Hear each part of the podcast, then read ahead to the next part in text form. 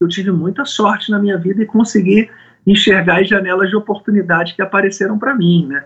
De ter me tornado, poxa, um professor em Copacabana, aos 32 anos, numa tenda 3x3.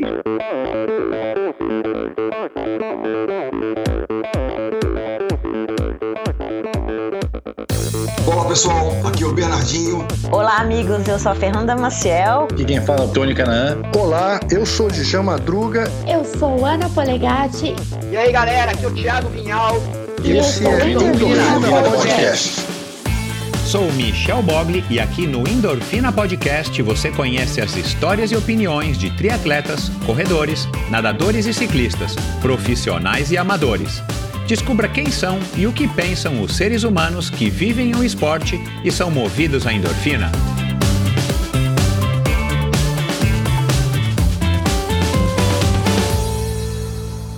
Olá, seja bem-vindo a mais um episódio do Endorfina Podcast. Esse e todos os episódios são editados pela produtora Pulsante. Seja muito bem-vindo, seja muito bem-vinda. É um prazer estar aqui novamente na sua companhia mais um, uma semana, mais um episódio. Aliás, uma semana não, né? Para quem está ligado aí no Endorfina, na, no domingo, perdão, no domingo, para quem está ouvindo esse episódio agora na quinta-feira, no domingo passado, uh, um episódio especialíssimo com o Rui Avancini, o pai do Henrique Avancini. Se você não ouviu, vai lá e dá uma escutada. E, e foi uma edição especial, né? Para quem acompanha o Endorfina há algum tempo já sabe, é só dar uma olhada aí no meu site tem lá uma parte só com os especiais do Endorfina. E esse foi um episódio especial. Um episódio especial é com um convidado especial, um episódio que é publicado fora das quintas-feiras, como normalmente eu publico os episódios.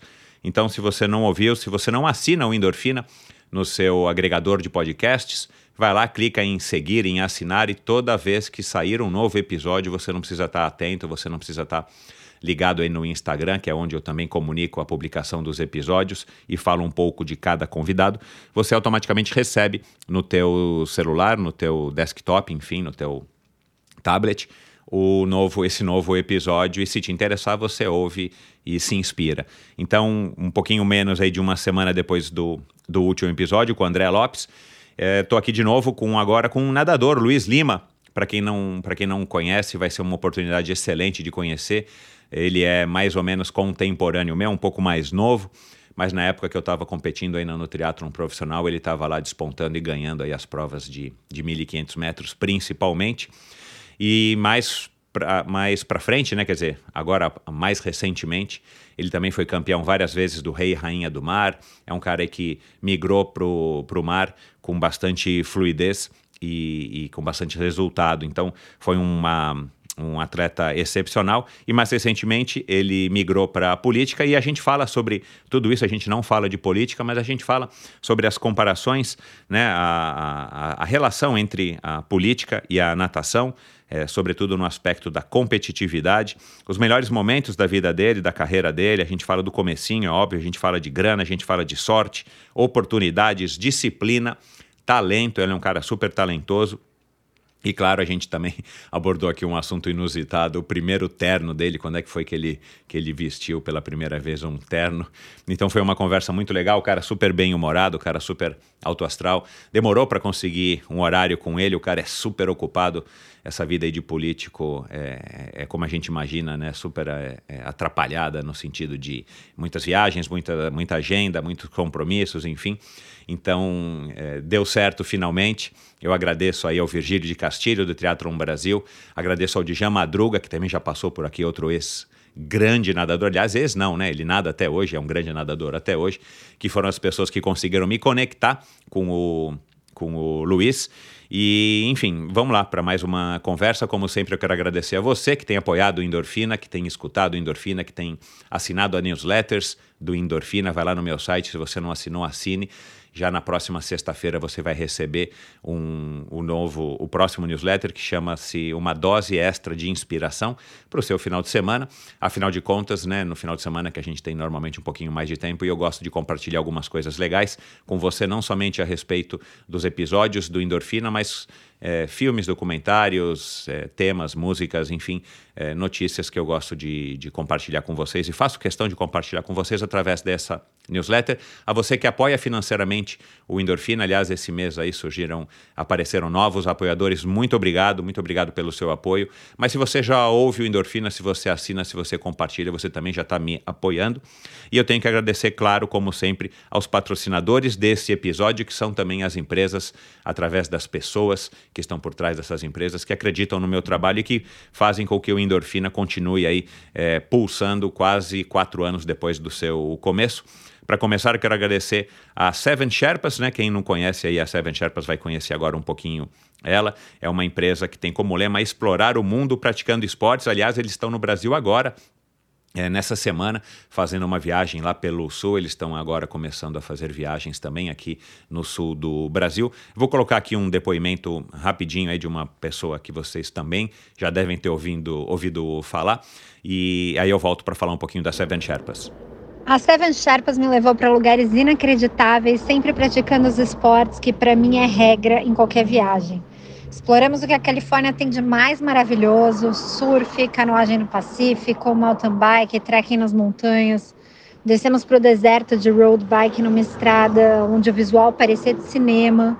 Para mim, não tem nada mais apaixonante que conhecer o mundo praticando esportes e ainda contar com o suporte de uma equipe como a Seven Sherpas que tornou realmente minha experiência inesquecível. Olá, essa foi a Karina Oliani.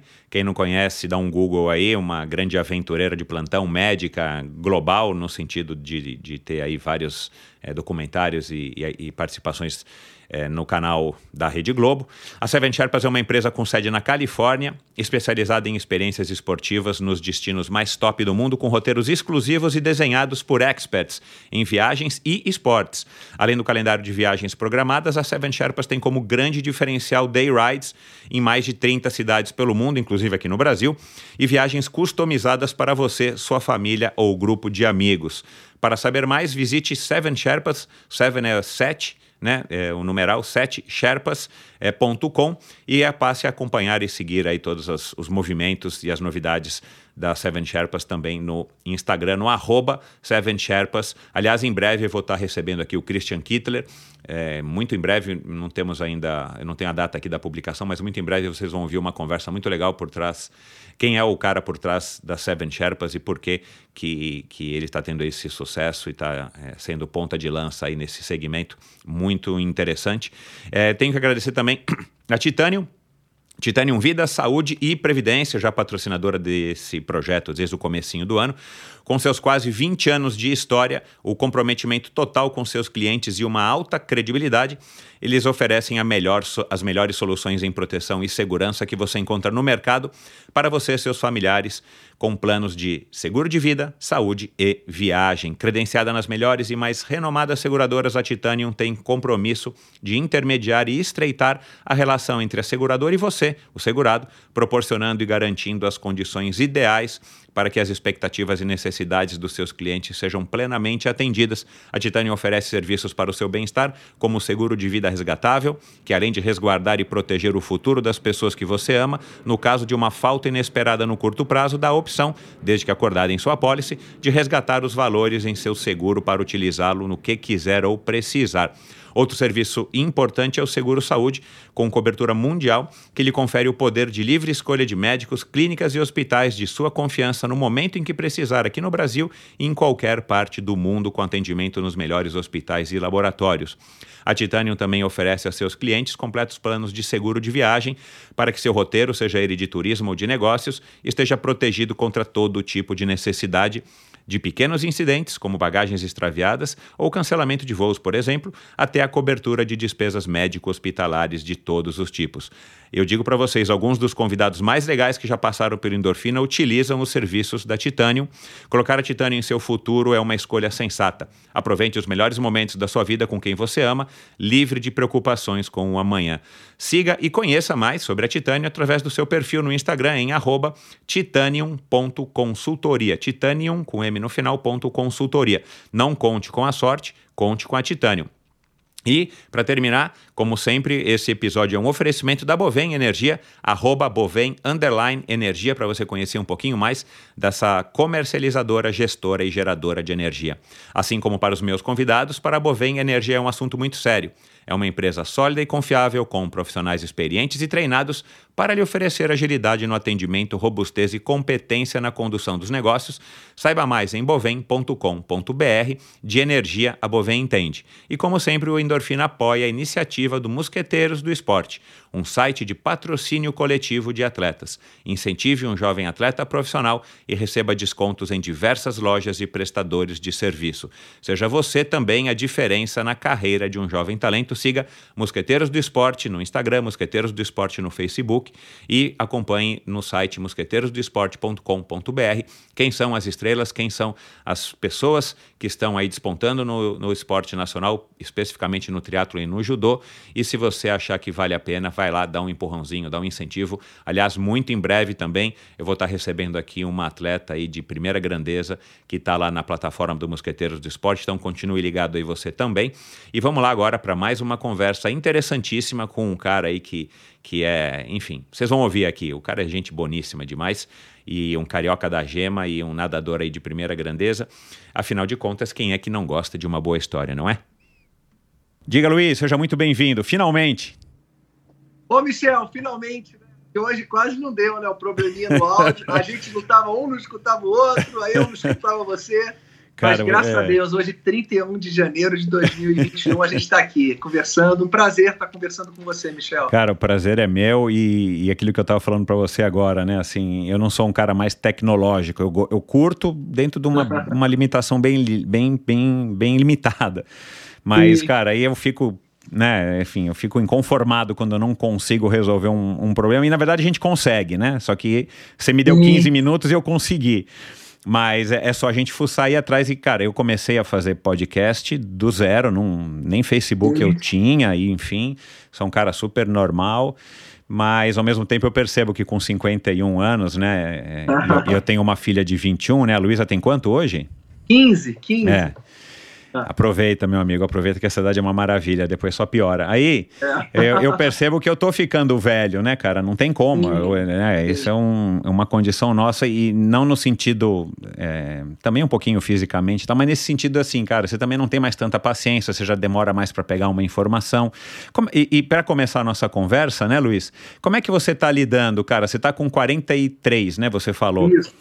É, como é que você está lidando, cara, com essa questão de que você já não é mais o garotão que você já foi e ao mesmo tempo você tem muita lenha para queimar e, e, e, a tua própria atividade, né, cara, deputado, uma, uma correria maluca e ainda tem que estar tá lá é, à frente do Gladiadores e servindo como referência dessas pessoas, afinal de contas tá. você é o grande Luiz Lima.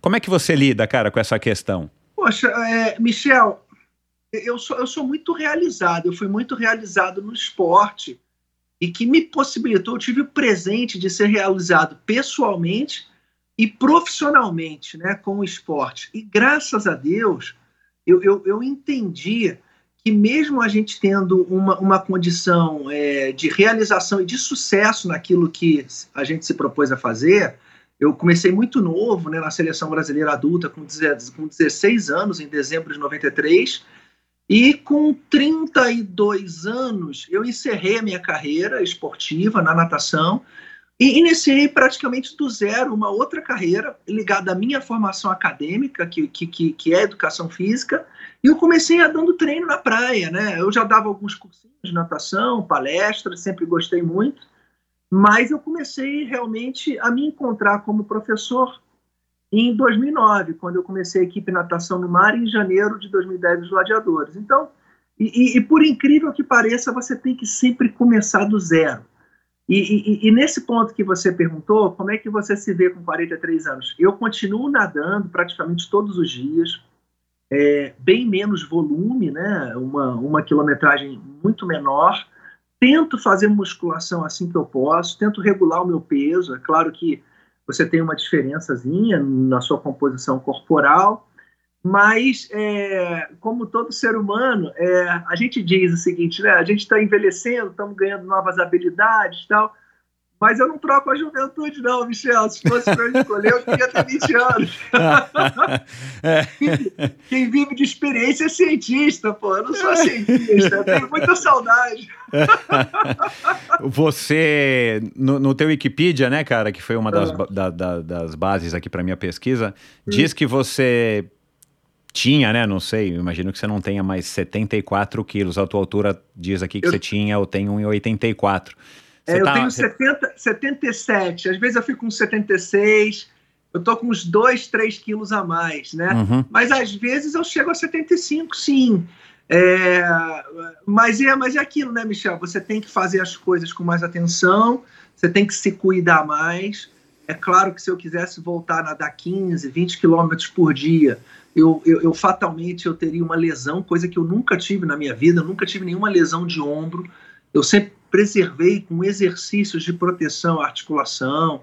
Eu sempre fui um cara muito comedido, eu sempre tive a sorte de não ter é, é, é, gosto pela bebida, por cigarro. Alguns atletas né, europeus fumam, é, outros brasileiros tomam sua cerveja, seu vinho, é, ou, ou, outra bebida que seja. Eu, eu nunca tive apelo, então eu, até hoje eu não faço uso de bebida alcoólica procuro ter uma vida, apesar de ter me tornado um deputado federal no final de 2018, quando eu fui eleito, é uma vida diferente, uma vida de estresse emocional.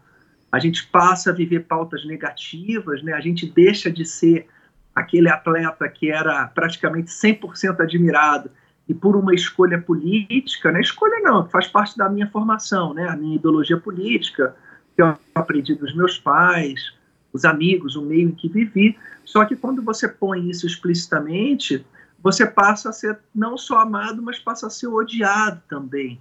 Então, a minha evolução hoje é, como ser humano é, e de ter equilíbrio também emocional, eu diria que juntando a minha experiência de atleta, de disciplina, de coragem, e de aceitando crítica dos outros e até certas maldades que, que, que, que costumam a fazer no meio político, né, que não é um jogo leal, é completamente desleal, é, é como se fosse uma travessia no mar de Copacabana e a cotovelada e o chute é permitido. Assim é a política.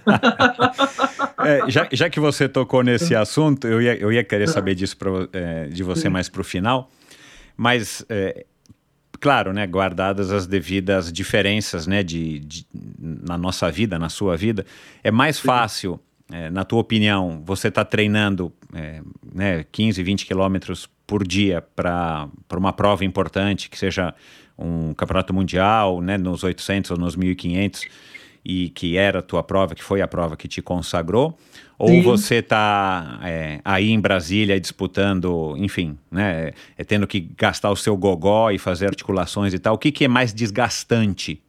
Eu, eu, eu diria que se eu, se eu tivesse 20 anos hoje, Michel, a política seria mais desgastante para mim, porque eu, de repente, eu não teria a visão e o equilíbrio que eu tenho hoje de de aceitar que eu tenho que me tornar um político, um político no sentido bom de falar. Sim, sim, é.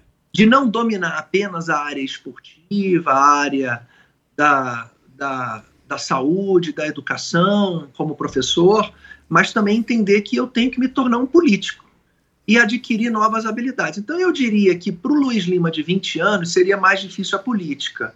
E para o Luiz Lima de 43 seria hoje mais difícil treinar 20 quilômetros para competir. Então, eu diria que hoje, com 43, a política é mais fácil para mim, porque eu tive a oportunidade de vivenciar é, o esporte, ainda mais um esporte individual como a natação e provas de fundo, né, que você tem que ser muito disciplinado, onde é, o preparo físico ele sobrepõe a habilidade, então a dedicação ela sobrepõe a habilidade, a disciplina. E eu trouxe comigo essa coisa da competição, né? É, trouxe ensinamentos maravilhosos, trouxe alegrias e tristezas da minha vida como, como atleta.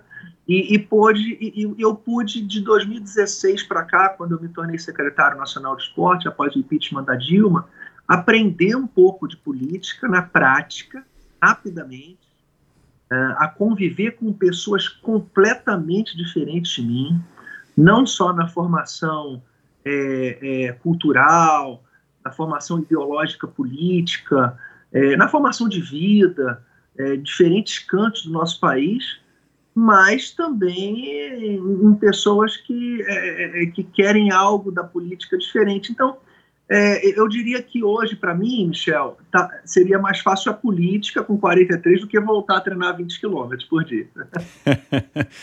é,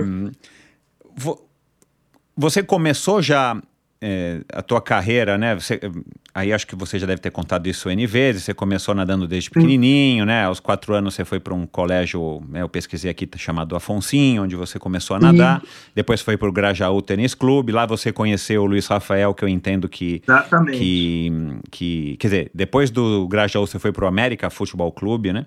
E lá isso. você conheceu o Luiz Rafael, que, que eu entendi que é uma figura aí importantíssima na tua carreira. Desde, desde essa época, é, aí depois você foi para o Fluminense, né? Que eu imagino que você já estava numa natação já mais competitiva. Você já tinha essa. É, o Luiz Rafael já percebeu que você era um cara que, que já era mais voltado para o meio fundo, para o fundo?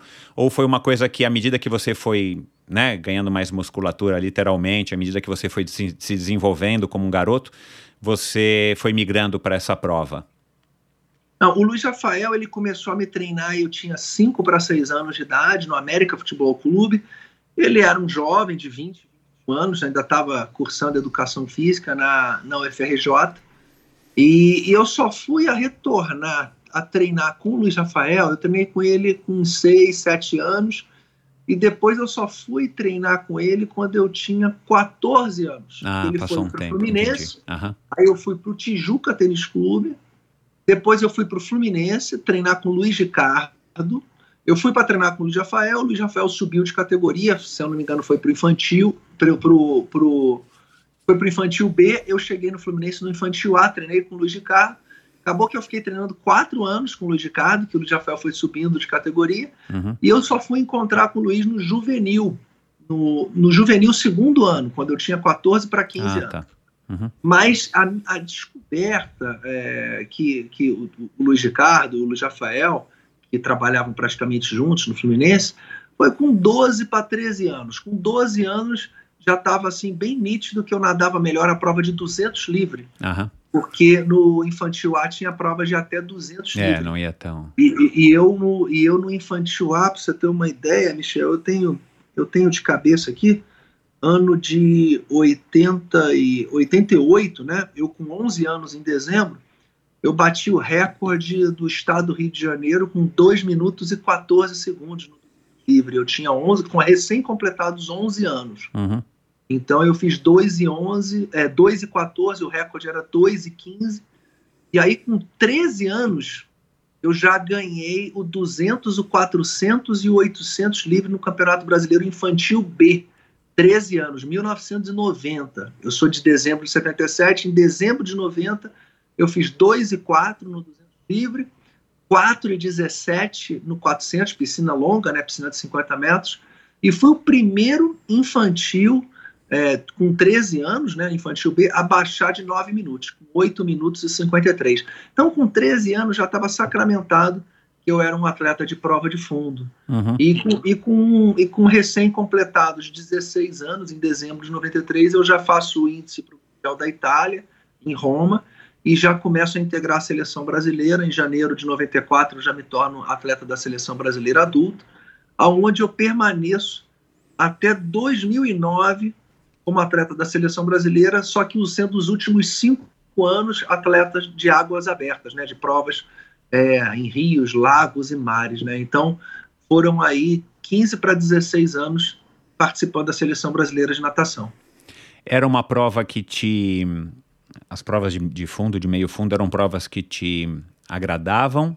Você curtia ou simplesmente era porque você tinha um desempenho melhor Não, proporcionalmente? Curtia, curtia muito, Michel. Sempre curti muito treinar.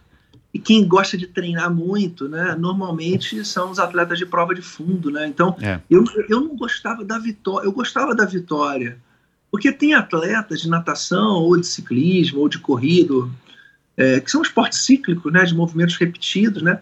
Tem alguns atletas que não gostam do esporte, eles gostam da vitória, né? Eles gostam de vencer, tanto que quando eles param no alto rendimento, eles nunca mais praticam aquela modalidade, né? Eles ficam até com, é. com receio. Eu, no meu caso, eu, eu tive a sorte de adorar, eu amo natação. Hoje, por exemplo, aqui em Brasília, eu nadei no Lago Paranoá, agora de manhã.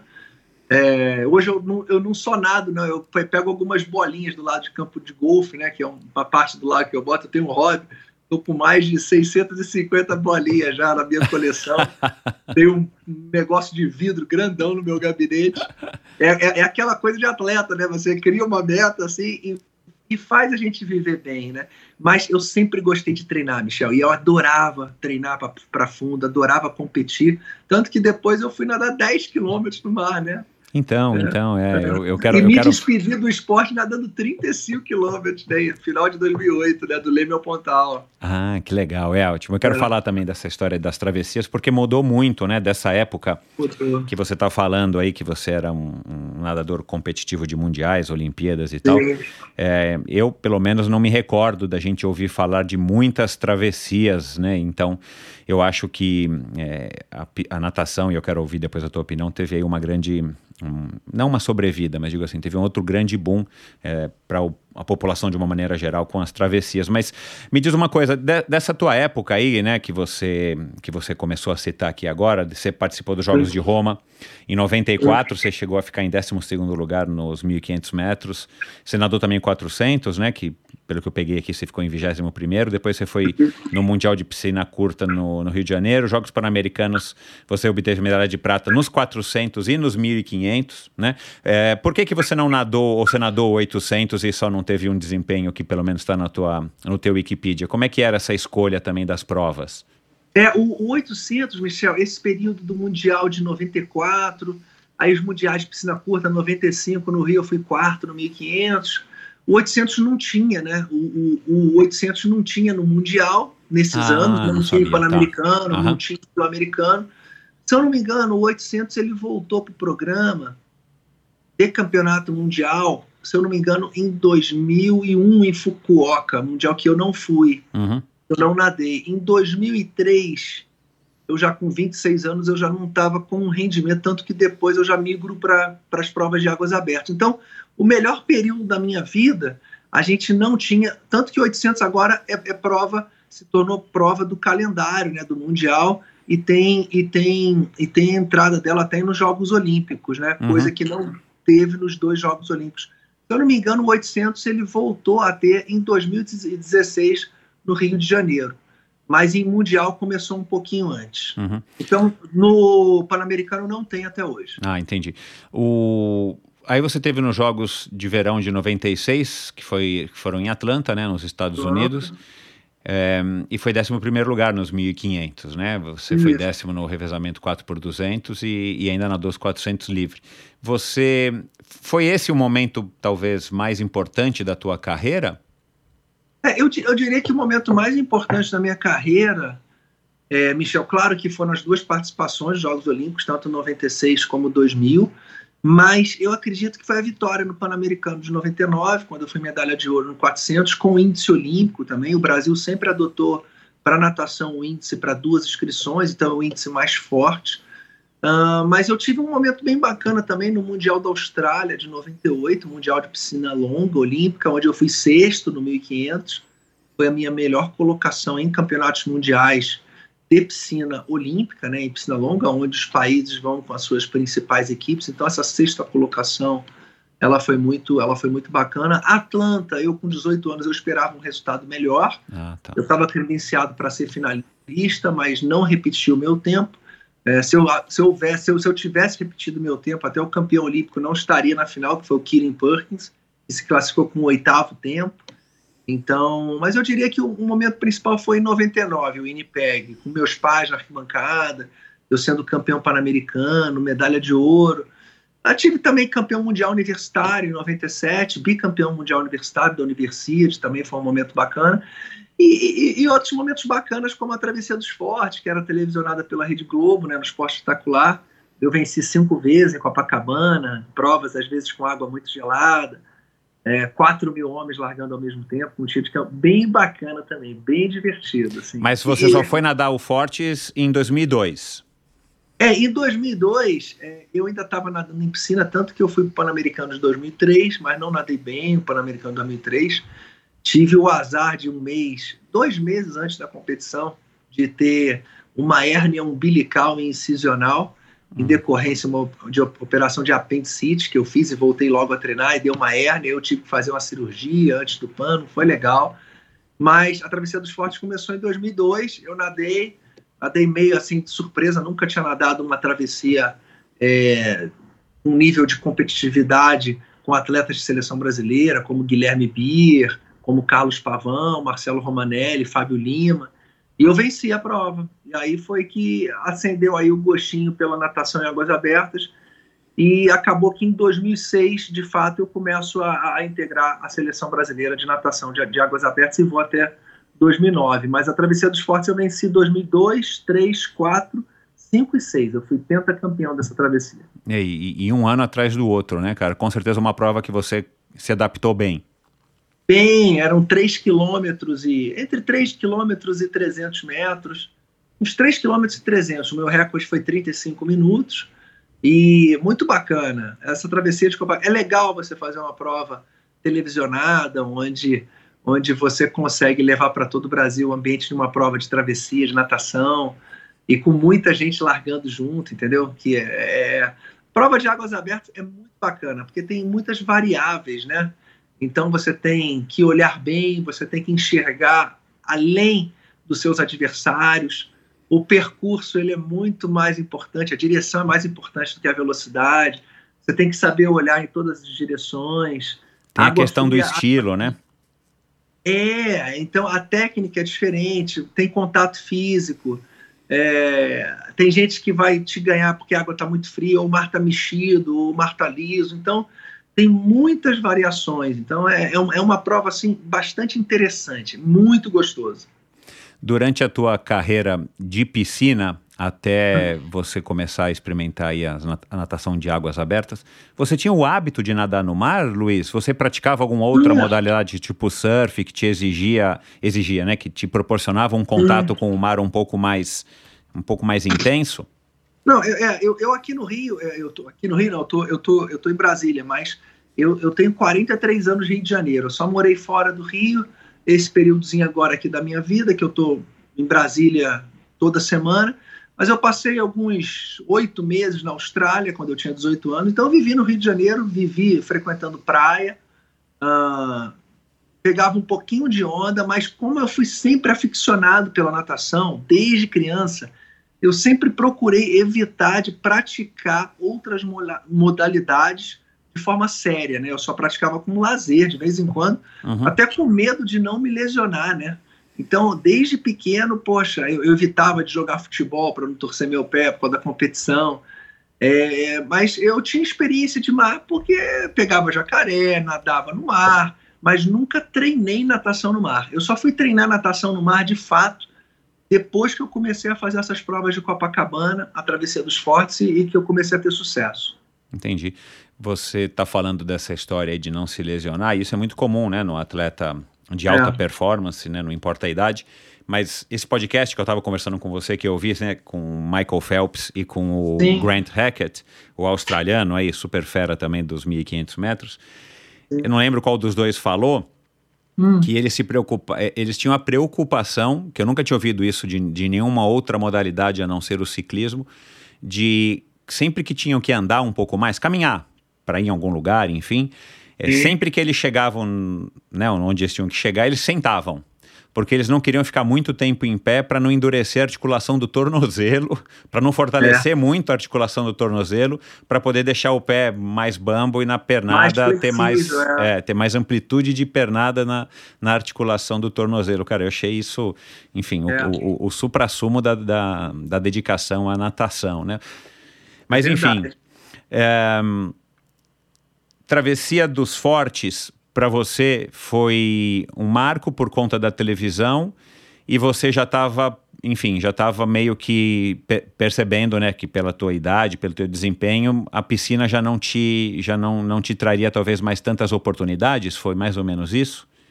Mais ou menos isso, sim, Michel, porque a natação em piscina o seu maior adversário é sempre o tempo, né? Então, você tem a, a real noção se você está pior ou melhor, se você está se recuperando de forma mais rápida ou mais lenta de um treino para o outro. Então, é muito desgastante. Por exemplo, você está fazendo uma série, vou citar um exemplo aqui, 12 de 200 a cada 2,20 em piscina curta de 25, e você está acostumado a manter uma média aí de 2,2 a 2,4, por exemplo, né? Vamos um exemplo.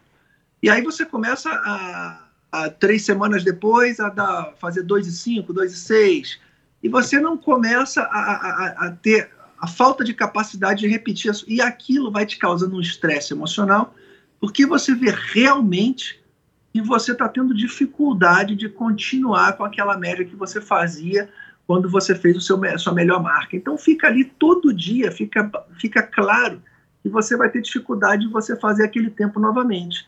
E isso vai te estressando. E, e no mar, você não tem o tempo no mar, não existe um recorde mundial de 10 quilômetros, né? A, a, o seu adversário, o seu tempo é o seu adversário que está do lado e você quer ganhar dele. E isso é mais motivante. Então, é, o, o, mar, além de ser uma prova, uma distância muito maior, de 10 quilômetros, né, de 5, 10 ou 25, que tem no Campeonato Mundial, e na Olimpíada tem somente os 10, ele passa a ser, mesmo com uma distância maior, passa a ser é, uma prova, uma modalidade menos desgastante psicologicamente do que as provas em piscina. Então, a, a minha migração para o mar, ela foi justamente, primeiro que eu fiquei encantado, assim, eu comecei a ter um rendimento muito bom no mar, também fui atleta de seleção brasileira, é, com participação em sul-americano, com participação em pan-americano da modalidade, em campeonato mundial, é, e, e, a travessia dos fortes, eu, eu, na época que a prova passava na televisão, no esporte espetacular, é, eu, eu, tive mais é, destaque como esportista em relação às pessoas, do modo geral, uhum. pela travessia dos fortes do que pelo atleta olímpico que eu fui, porque passava na televisão. É óbvio. Você, durante a tua carreira, surgiu alguma possibilidade de você, algum convite ou possibilidade de você morar fora? Como muitos nadadores a gente sabe que fizeram ou temporadas ou foram estudar fora, né, nadar por universidades para ter realmente melhores condições e, e, melhorar o seu desempenho? Tive, tive vários convites, Michel. É, eu fui morar na Austrália após os Jogos de Atlanta por conta própria, né, com a ajuda dos meus pais, mas só fui para treinar. É, eu tinha começado a faculdade de Direito em 95, com 17 anos, mesmo ano que eu fui campeão pan-americano. Só que eu fiz apenas dois, dois, dois períodos, nunca mais regressei, já era um atleta de seleção, começando a ganhar patrocínio, e, e, o tempo e as viagens tomavam muito tempo aí da minha vida. E recebi muitos convites para me tornar um atleta universitário nos Estados Unidos, de, eu diria que umas quatro ou cinco universidades.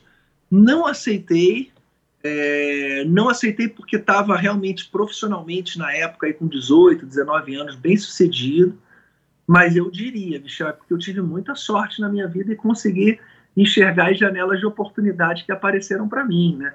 De ter me tornado, poxa, um professor em Copacabana, aos 32 anos, numa tenda 3x3, e, e, e, ter me enxergado que a, o, o, meu vínculo com a profissão de educação física era muito mais ligado à motivação e animação. Por exemplo, eu gostaria muito de ser um animador de festas, ter casa de festas, ainda não tive, mas gosto de animar, gosto de motivar, gosto de escrever textos, gosto de fazer vídeos engraçados. Né? Então acabou que eu comecei a ter em pouco tempo o mesmo sucesso profissional que eu tinha como atleta, eu comecei a ter como professor animador da, da praia, uhum. de me fantasiar de Superman, de Robin, de Batman, de fantasiar de Sininho.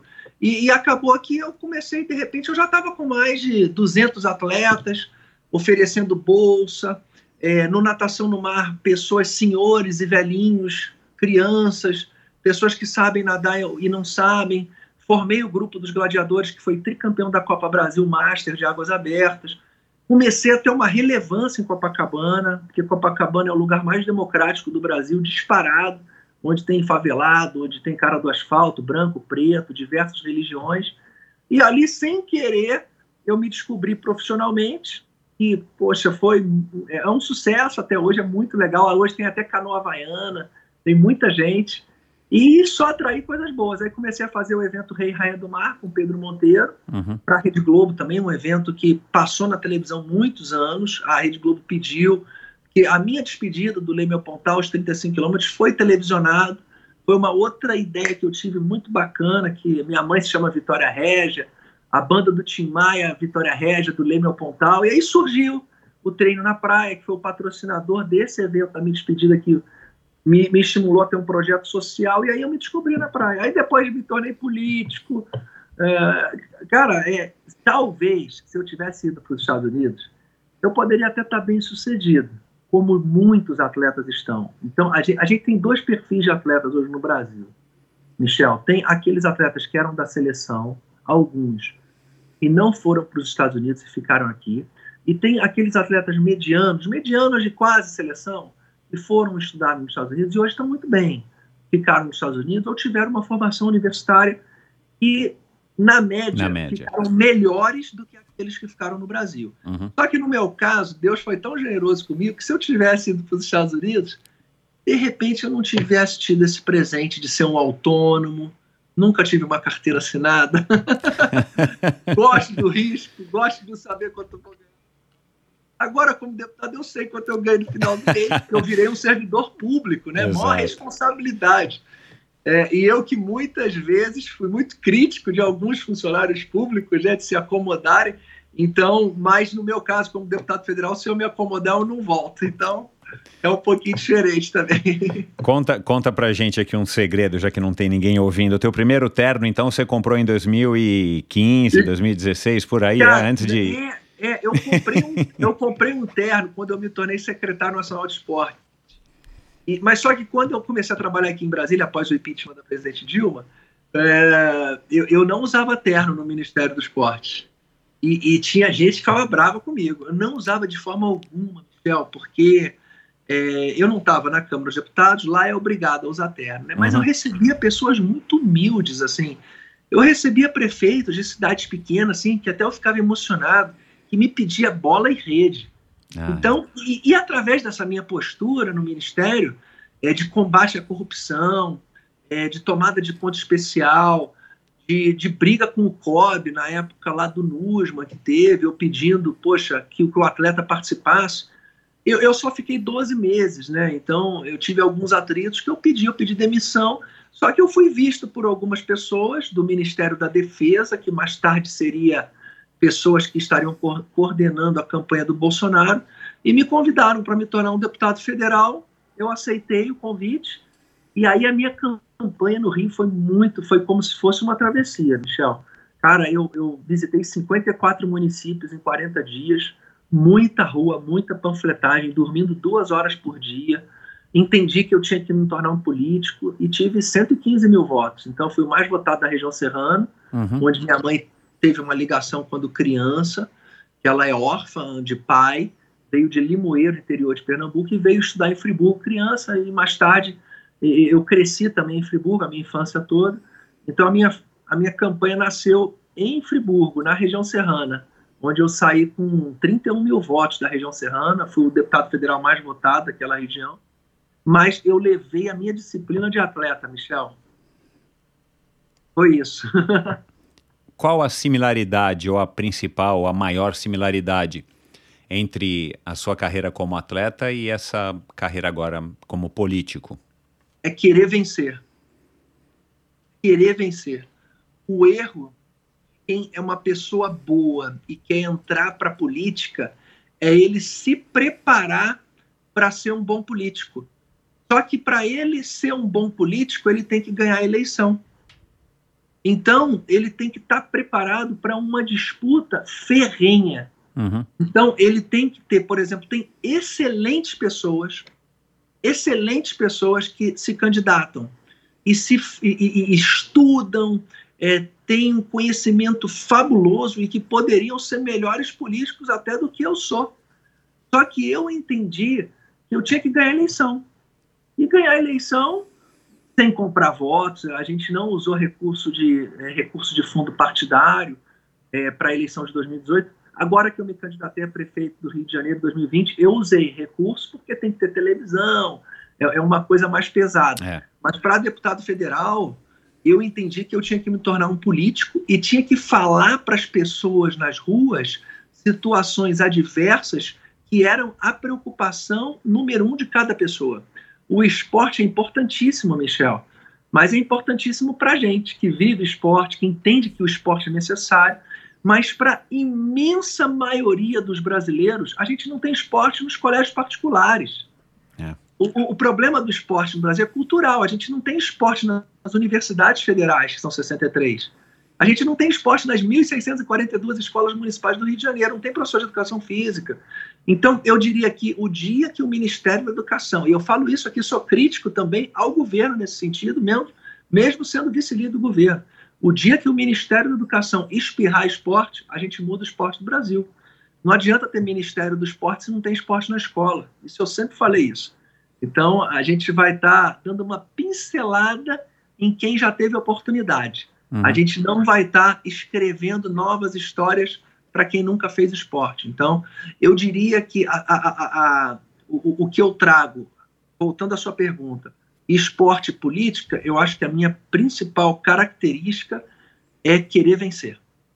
E agora, me tornando um político, é, é querer ser o melhor deputado. É, nos últimos dois anos, eu fui o segundo melhor deputado considerado é, pelo, por um movimento político aqui que analisa os deputados, como o segundo do Rio de Janeiro.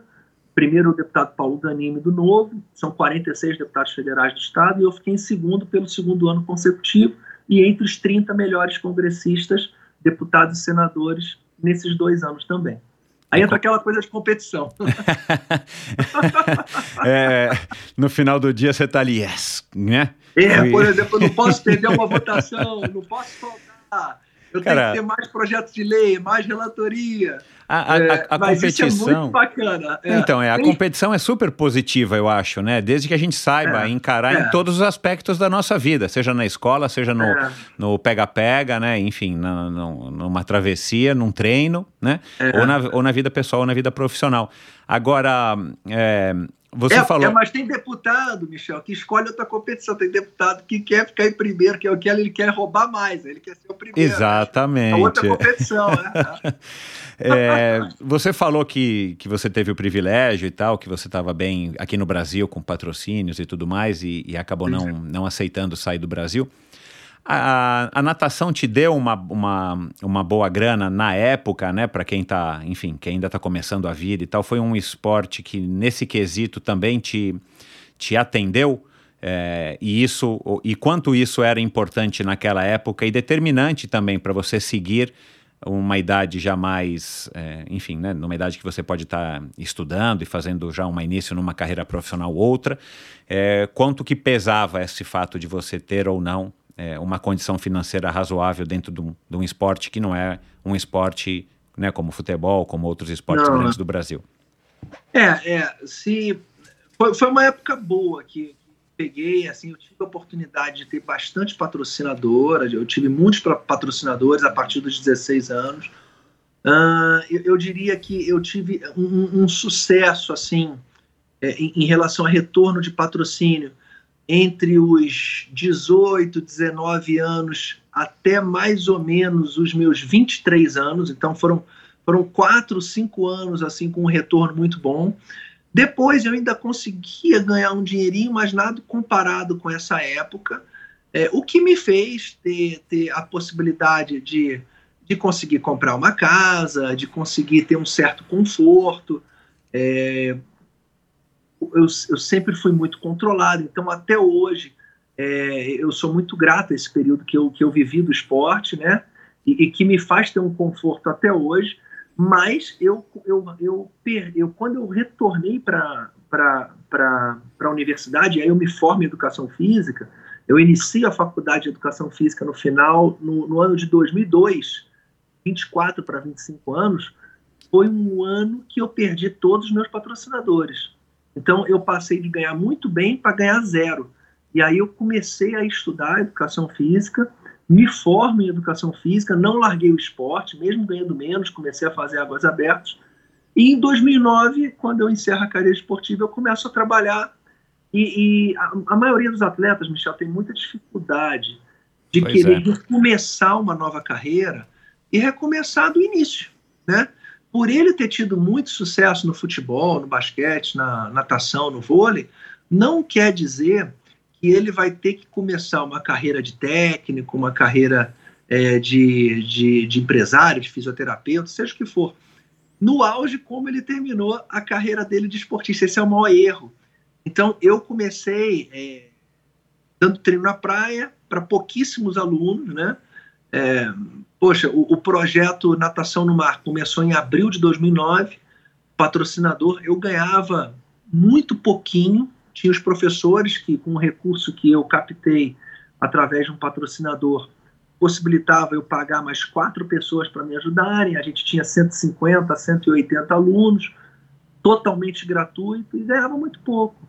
E aí surgiu a oportunidade de quase um ano depois eu formar uma equipe, segunda, quarta e sábado, natação no mar era terça e quinta, e eu dava o treino e essas pessoas começavam a me pagar. Comecei com três, quatro atletas, no final desse primeiro mês já estava com 30, até chegando a 100 atletas. Então, é, eu entendi e tive, eu, eu, eu tive a calma e a humildade de começar do zero. Outra coisa, é, é, claro que utilizando a minha vida e a minha carreira Exato. esportiva de nadador como um cartão de visitas, né? Isso é, isso é bacana. Mas não é normal. Muitos atletas, Michel, ganhavam muito bem e que hoje estão passando por dificuldades, justamente porque não se prepararam, né? E, e não tiveram também essa calma para fazer essa transição da melhor maneira possível. Quem é que te orientou nessa, nessa questão da transição? Quem é que te colocava no lugar e falava, ou com quem que você conversava, né? Tipo, putz, e agora? O que, que eu vou fazer? Né, tô, enfim, né, já não vou mais nadar profissionalmente, ou daqui a pouco eu vou ter que parar de nadar profissionalmente, os resultados não estão vindo. A natação de águas abertas também, né, vai ter um, um, um teto aí para você. Como é que foi essa questão? Como é que você trabalhou? Ou foi tudo muito fluido, muito natural?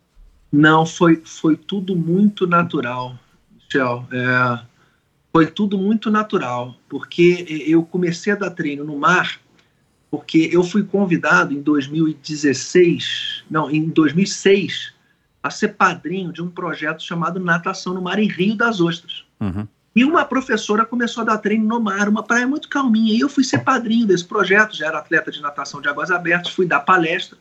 E eu fiquei encantado, encantado, assim, porque na minha cabeça as pessoas aprendiam a nadar na piscina e não no mar. E quando eu tive a oportunidade de encerrar aquela travessia do Leme ao Pontal em dezembro de 2008, e, e essa foi uma sacada muito boa minha. Eu queria me despedir do esporte fazendo algo que ninguém fez, que é a travessia do Leme ao Pontal. Né? A música do Tim Maia, do Leme ao Pontal, não tem nada igual, não, não há nada igual. E foi televisionada pela Globo. Eu, eu conversei com Pedro Monteiro, que nunca tinha feito um evento para televisão. A Globo adorou a ideia de transmitir o final, contando toda a história da madrugada. Tal. Então eu tinha que chegar entre 10 e meio-dia e 15, consegui chegar às 10 e meia da manhã, com 8 horas e 25 de prova. E eu queria fazer algo emblemático, eu não sabia o que eu ia fazer da minha vida depois daquele evento. E o patrocinador desse evento perguntou se eu queria montar um projeto esportivo. E aí me veio o Natação no Mar de Rio das Ostras. E aí eu trouxe a professora Isabel para Copacabana para ela montar o projeto comigo.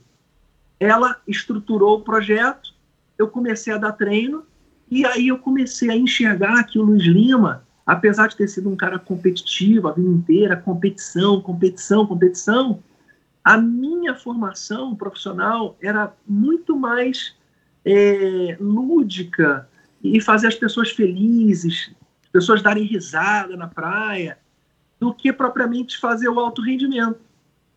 E aí eu me descobri. Então foi, foi uma coisa uh, abrindo porta para outra, aí depois veio o evento Rei Rainha do Mar. Então, na minha vida, Michel, eu não estava eu não planejando praticamente nada, mas eu sempre estava de portas abertas para entender o meu novo caminho. Então, e assim foi na política também. Porra, eu nunca sonhei em ser deputado federal. Tem muita gente aí que sonha a vida inteira em ser deputado federal e não consegue, que, que tem é. investimento é. alto. É inacreditável. Eu me torno primeiro professor de educação física, né, de, de licenciatura plena, a me tornar deputado federal. É, me tornei antes secretário nacional também, o primeiro professor de educação física. Então foram muitas coincidências assim, assim na minha vida. Aí só coincidência atrás de coincidência e boas coincidências. Esse projeto Natação no Mar, você então tinha aproximadamente o que, 30 anos? Ah, o projeto Natação no Mar, quando eu iniciei, é, foi, foi início de 2009, eu tinha 31. 31. 31 é, é uma, é, uma, é uma fase, uma fase também talvez é, você teve esse, essa coincidência, essa sorte, porque é uma fase exatamente onde você precisa né, dar uma olhada na sua vida, fazer uma avaliação do que passou e pensar aí nos próximos 20 anos, vai. A gente não tem essa noção, mas olhando para trás, né, é, do que, que você vai fazer, porque também você não, não tá muito velho, mas você também não é mais novo, né? Então talvez tenha sido um momento, enfim, apropriado para você também dar esse espaço onde a gente tem ainda bastante energia, ânimo e ao mesmo tempo a responsabilidade para poder pensar num, num futuro e aí a, a, a Luísa já tinha nascido, né? Então você ainda tinha essa, é, já... esse pezinho a mais aí no ombro, essa responsa, né? Já, e, e a Luísa já tinha nascido, eu, eu, eu, eu, eu casei, né? Eu, eu, eu, eu, é, namoro desde muito novo, a Milene, né? Desde os 19 anos, então é, são 23 anos. A Luísa nasceu em 2005, então fruto de, de uma união de dois atletas, né? Então, o ambiente sempre foi um ambiente esportivo, né? Também o que me, o que me favoreceu muito.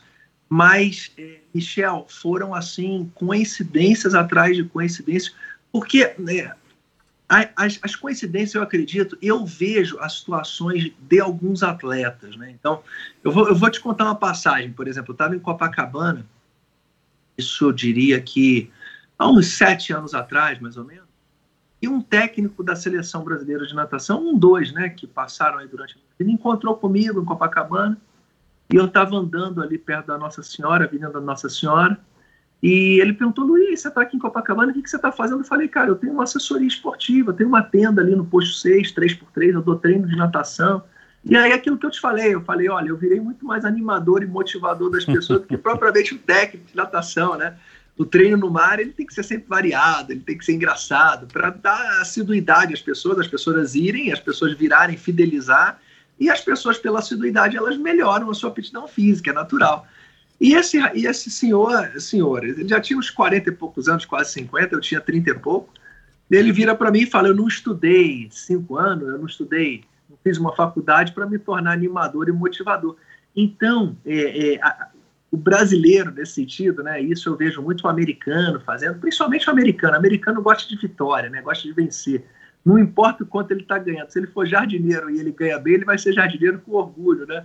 E eu não estou vendo um aspecto financeiro, não. Eu faço, eu, eu acho que eu tive sucesso é, em, em, relação à, à, parte profissional, porque eu amo o que eu faço. Eu me divirto, assim, é um presente.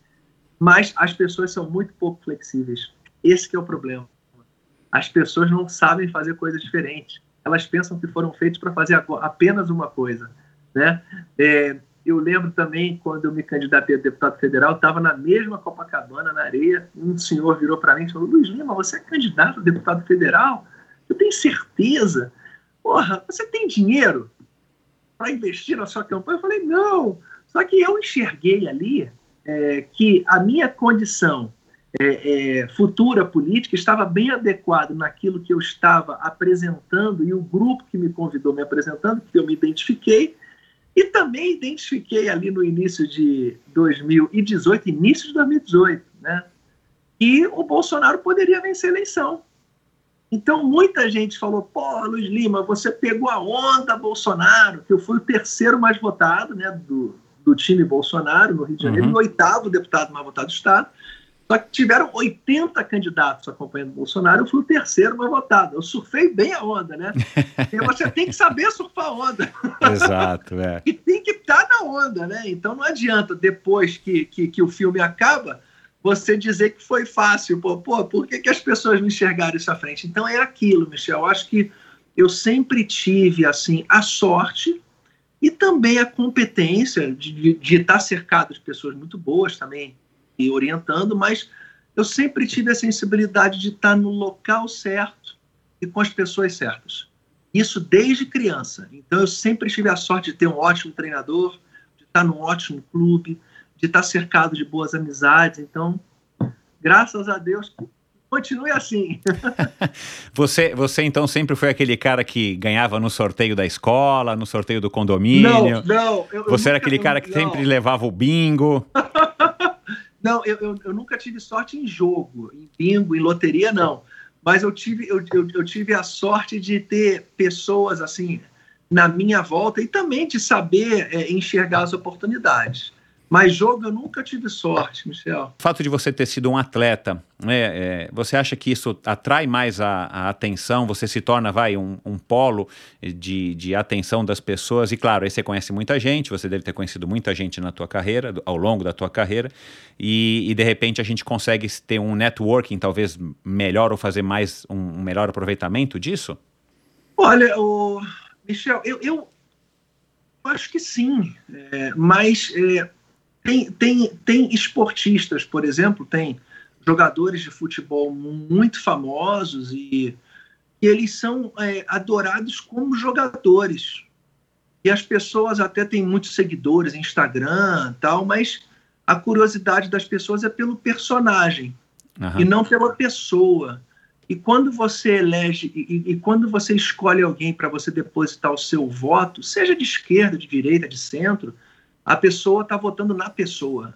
Uhum. Então, por exemplo, às vezes você vê um esportista, até um medalhista olímpico de outra modalidade, eu não vou citar aqui, que se candidataram e eles não tiveram votos. Primeiro, porque eles acreditam que pela fama que eles têm, eles vão ter voto. Uhum. E não é verdade. Aí esquecem de fazer rua, de fazer eventos políticos, reuniões, esquecem de ter a humildade de conversar com as pessoas na rua, olhar olho no olho porque a, as pessoas é, é, votam mais na pessoa, né? Então, do que no ídolo, né?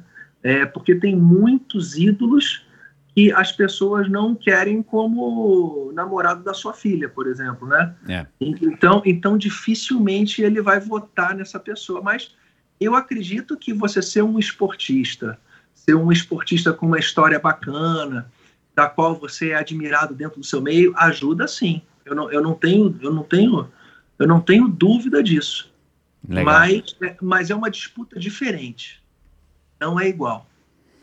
Você você era reconhecido dentro das piscinas por qual qualidade? Eu acho que a disciplina. Eu acho que é, eu acho que é, porque eu não, não, não o meu o meu biotipo era de um atleta de fundo, mas eu nunca tive muita força, eu sempre tive uma deficiência de força. É, nunca fui um cara extraordinariamente técnico, não. Assim, eu nadava o crawl razoavelmente, né? Assim, tecnicamente. E, os outros estilos eu nadava bem borboleta, mas não era aquele o Michael Phelps que domina o borboleta, o costa, o peito e o crawl. Não dominava também provas de 50 e 100 livre, nadava muito aquém do que eu nadava provas de 400, 800, 1500. Então, é, era um cara muito disciplinado, com muita facilidade de ganho aeróbico e, e, pouco ganho anaeróbico, então eu fazia da minha parte aeróbico o meu grande trunfo, facilidade de manter média do início ao fim, era um reloginho assim, conseguia mentalizar tempo no treino e fazer esse tempo sem olhar no relógio, com muita facilidade. Uh, e, e sempre foi um cara, assim, falando em termos de comportamento e relacionamento, um cara muito tolerante, assim. É, sempre me preocupei com aquelas pessoas que não nadavam bem e que eram excluídas no clube, até mesmo pelo treinador. Então, isso gerou um pouco de atrito meu, até às vezes com, com, com parte técnica do clube. Então, eu sempre enxerguei assim que, que nem sempre o campeão é o campeão. Então, tinha atletas que nadavam mal e adoravam a natação. E, e hoje não deu outra, são pessoas super bem sucedidas. assim e, e que poderiam vir, virar excelentes treinadores de natação. Então, eu sempre fui uma pessoa muito tolerante e isso me ajudou, inclusive me ajuda hoje na política, né? Embora esteja representando um segmento político que, que, que, que pode ser odiado por uma parte da população, mas eu sempre tive uma facilidade de comuni me, me, comunicar com pessoas que pensam diferente de mim e, e, e lembrando a natação aqueles atletas que não tinham sucesso. E essa disciplina você acha que é uma coisa nata? Você herdou isso da tua mãe? A disciplina, para mim, é um talento. Então, quando você fala, pô, o cara tem um talento para cabecear, para chutar, para fazer gol, ou tem um talento ali, um velocista que não precisa treinar muito e ele é campeão, eu diria que a disciplina é um talento. A gente consegue enxergar em crianças de 6, 7, 8 anos, é, crianças que têm facilidade de terem disciplina. Então, essas pessoas já dá para você ali, com quase 100% de acerto, dizer que ela vai ser um bom funcionário, que ela vai ser um bom chefe. Então, que são a, a, gente no esporte individual a gente consegue identificar é batata, Michel. É, é, muito difícil você dizer que uma criança de 8 anos vai ser um atleta olímpico ou campeão, mas você já consegue identificar se ela vai ser disciplinada ou não. A Luísa é? A Luísa é disciplinada, bastante disciplinada, e ela tem uma coisa parecida comigo, assim, é, ela, ela é um pouco ansiosa e, e quer vencer. Então, é, é, ela, ela, ela, ela, se cobra muito, também me cobrava muito. Mas no caso dela, por ter o pai e a mãe, ex-nadadores e ex-nadador de seleção, dentro dela fica uma, fica uma cobrança maior. E eu ainda fui botar o nome dela de Luísa, né? Então. é, você é um pai disciplinador? Eu sou, eu sou disciplinador e às vezes eu acabo atrapalhando, porque é, como a gente viveu certas emoções, é, eu tenho que tomar muito cuidado para não antecipar as emoções que eu tive numa faixa posterior do que ela se encontra agora. Exato. Aí é uma merda. Porra, então acaba. É melhor, às vezes, você não ir no treino, não assistir, porque às vezes você acaba atrapalhando, porque tem descobertas que a própria pessoa tem que vivenciar sozinha. É. Não adianta. Uhum. E às vezes eu atrapalho um pouquinho, eu reconheço. a gente tem que passar por certas experiências para que a gente possa exatamente cumprir essa etapa e partir para a próxima, né? E às vezes a gente tem essa ansiedade de querer é, evitar que os nossos filhos passem por algumas coisas, é, porque a gente já tem essa vivência, mas eu acho que isso realmente, é, via de regra, acho que é um caminho errado. Eu não sei o que, que os psicólogos ou como é que os psicólogos aconselham. Agora, você sente que ela vai, ela vai longe, longe que eu digo assim, ela vai seguir uma carreira de nadadora e vai, enfim, né, seguir a carreira dos pais? Ou você acha que, ou você não consegue dizer isso ainda? Não, eu, eu consigo dizer que ela tem habilidade e facilidade, né? Agora, eu não consigo dizer se ela vai ter a mesma sorte que eu tive de estar no momento certo, na hora certa, com, com o treinador certo. A cabeça dela tem que estar assim, ela tem que estar motivada e feliz o tempo todo naquilo que ela está. Isso eu não tenho controle. Exato. Mas pelo, pelos tempos que ela faz, pelo biotipo que ela tem, pela técnica que ela tem, é, eu diria que tem muita chance. Não pode ter lesão, não pode se lesionar seriamente a articulação do ombro tem que estar perfeitinha. É uma série de coincidências, Michel. É muita. Namorado, às vezes tem que ter um bom namorado para ajudar, ou então não ter no período agora, mais importante. Então, é, é, é, é uma soma de coincidências. Se você tivesse, se você pudesse né, escolher uma prova para você nadar novamente, de todas as milhares de provas que você nadou, você consegue dizer qual que seria que você gostaria de talvez reviver aquele momento, aquela emoção, ou pela, pela fase da tua vida naquele é, momento? Eu, eu, eu, eu, acho que eu gostaria de voltar a dar uma prova que eu perdi de bobeira. Eu perdi para um japonês em Fukuoka, em 1995, foi a minha primeira universidade, eu tinha 17 para 18 anos, e eu fiquei em segundo no 1500 e eu quis brincar com o japonês, tá, de querer passar ele no final, e no final eu não consegui passar ele, foi batida de mão, assim, eu devia ter acelerado antes, os 300 metros essa medalha de ouro eu perdi de bobeira, assim, assim, querendo fazer graça, querendo passar ele nos últimos 100 metros, eu podia ter acelerado antes. É, mas em termos assim de, de, de alegria, a vitória do Pan-Americano foi muito legal, mas as provas de Copacabana, Travessia do Esporte, mesmo sendo um torneio internacional, sendo, sendo um torneio assim com, com presença praticamente de brasileiros, né? Muito legal, porque a, a natação em águas abertas ela te dá a oportunidade de competir com pessoas que jamais estariam competindo com você na piscina, porque só tem oito vagas, né?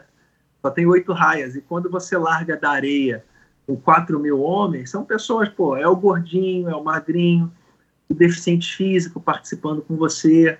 Então, é, é o senhor de 80 anos que está nadando a prova, é o jovem de 14 anos. Então, é, se torna uma coisa mágica, assim. Bem bacana. Eu gostaria de disputar a travessia dos fortes. Se fosse para escolher, eu acho que voltar a ter 20, 27 anos, 26 anos e estar tá disputando a travessia dos fortes. Muito bacana. Você acompanhou, claro, né, toda essa, esse, essa evolução, o crescimento dessas travessias, o Rei e Rainha do Mar, como você falou, tem 14 bis, tem tem a, aqui em São Paulo, no litoral norte, a Fuga das Ilhas, que é uma prova que cresceu bastante e tal.